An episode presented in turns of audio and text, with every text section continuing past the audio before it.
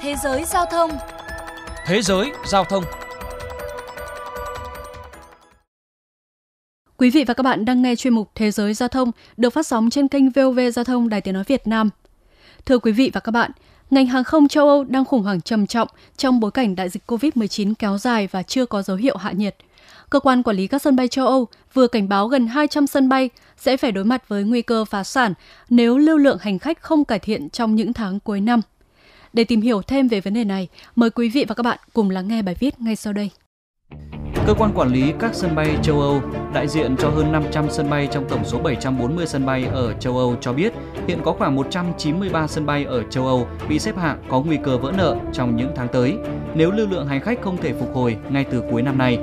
Trên thực tế, người dân vẫn còn có tâm lý ngần ngại khi lựa chọn máy bay để di chuyển. Tôi có những người bạn họ sẵn sàng hủy các chuyến du lịch vì sợ phải đi máy bay, phải tiếp xúc với nhiều người trong không gian hẹp.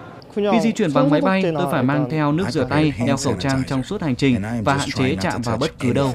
Tôi cũng đã cân nhắc đến việc hủy chuyến bay này, nhưng tôi thực sự rất cần thiết phải gặp em trai tôi, vì thế mà tôi vẫn liều đi. Một phát ngôn viên của cơ quan quản lý các sân bay châu Âu cho biết, việc những sân bay này phải đóng cửa sẽ gây tác động lớn đến thị trường việc làm tại địa phương và khiến bức tranh kinh tế các nước châu Âu thêm ảm đạm bởi số sân bay này đã tạo ra 277.000 việc làm và đóng góp 12,4 tỷ euro cho tổng sản phẩm quốc nội GDP của châu Âu. Các sân bay lớn của châu Âu cũng đang ngập trong nợ nần do hoạt động hàng không gần như tê liệt. Thống kê cho thấy riêng 20 sân bay hàng đầu đã gánh thêm khoản nợ 16 tỷ euro, tức là gần 60% doanh thu trước khi đại dịch Covid-19 hoành hành. Tổng giám đốc cơ quan quản lý các sân bay châu Âu Olivier Jankovic cho biết, các con số vừa công bố đã vẽ nên một bức tranh vô cùng ảm đạm Tất cả các sân bay đang đốt tiền để duy trì hoạt động. Doanh thu không đủ bù đắp chi phí hoạt động, chưa tính tới các khoản trợ cấp vốn. Cơ quan thống kê châu Âu Eurostat cho biết, số lượng khách hàng di chuyển bằng máy bay đã sụt giảm mạnh trong quý 2, giảm 96 tới 99% so với cùng kỳ năm ngoái.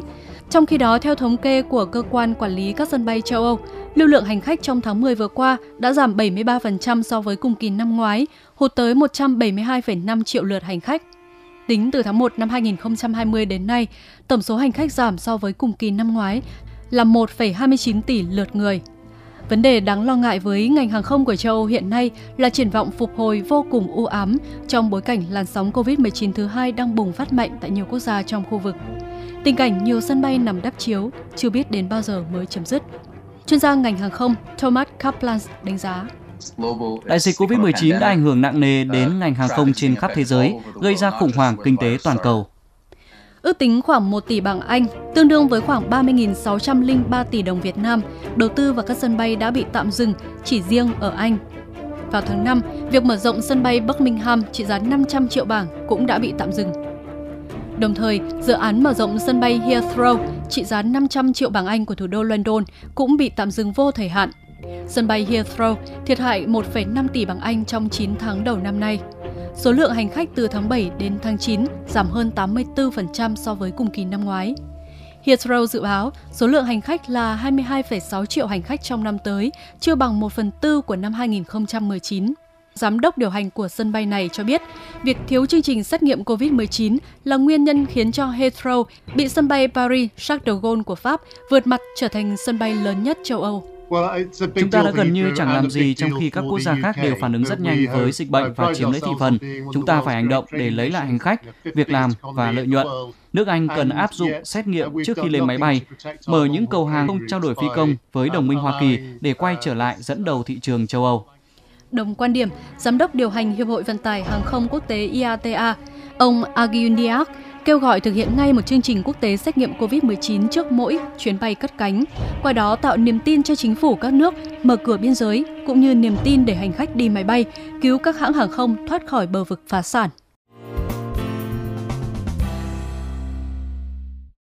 Còn tại Việt Nam, báo cáo tài chính quý 3 năm 2020 của Tổng công ty Cảng hàng không Việt Nam, hoạt động kinh doanh chính bị ảnh hưởng nặng bởi dịch COVID-19 3 tháng gần nhất, sân bay Nội Bài và Tân Sơn Nhất ghi nhận 1.443 tỷ đồng doanh thu, giảm 69% so với cùng kỳ năm trước.